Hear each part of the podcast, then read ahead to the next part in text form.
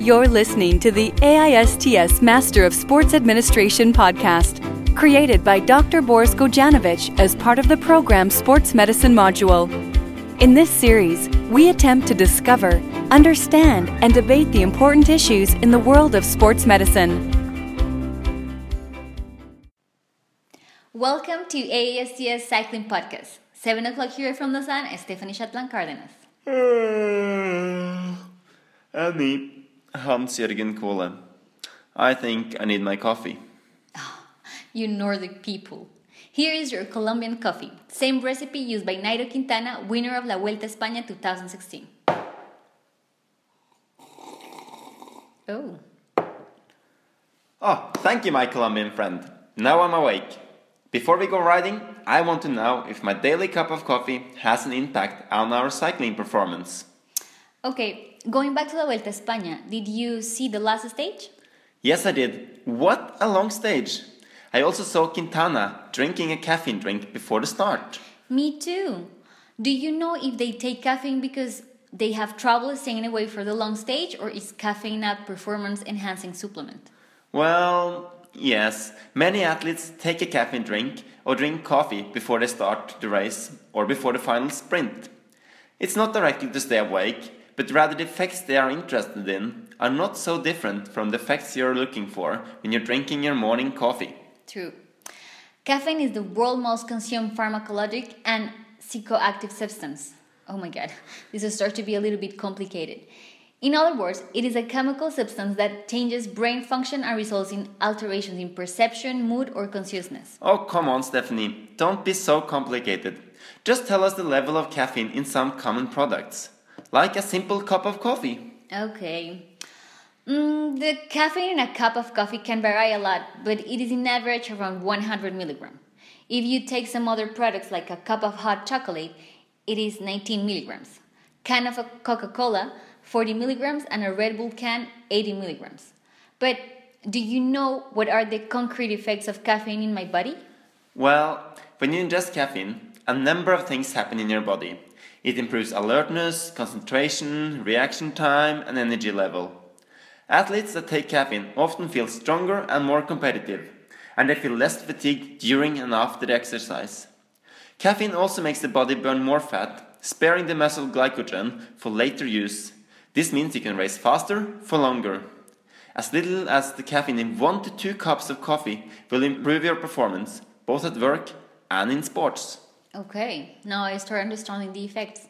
But I have also seen they take caffeine drinks after the finish line. What's the point then? Yeah, that is quite interesting. And it seems like caffeine also can be beneficial for the recovery. So there are many good reasons to take caffeine. Hmm.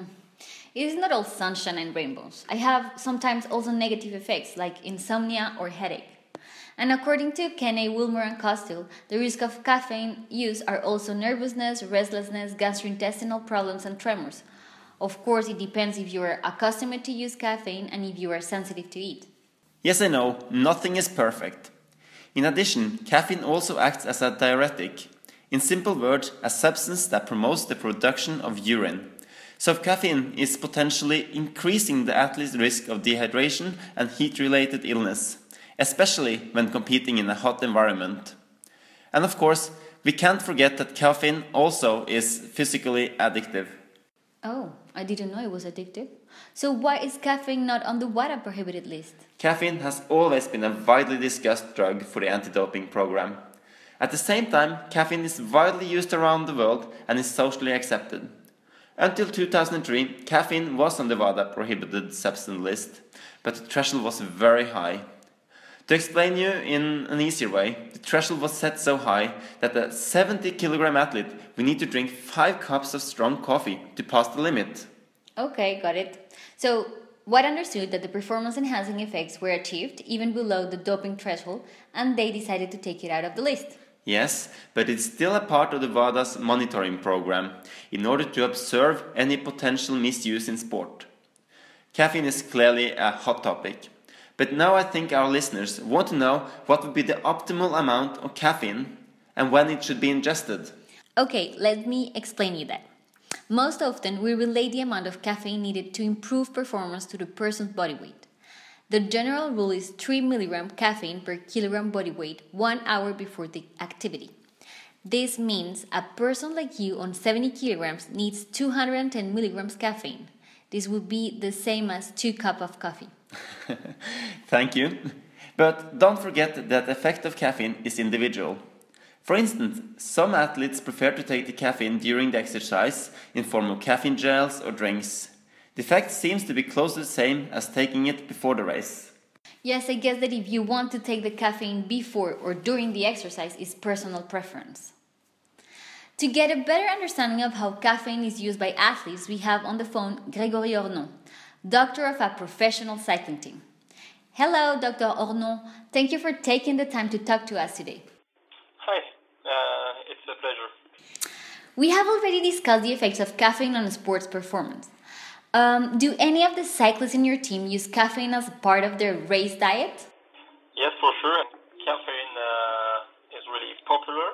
Cyclists uh, drink a lot of coffee usually, and also now in the, the supplements product or gel uh, usually contains some, some caffeine. So yes, the, the caffeine is present.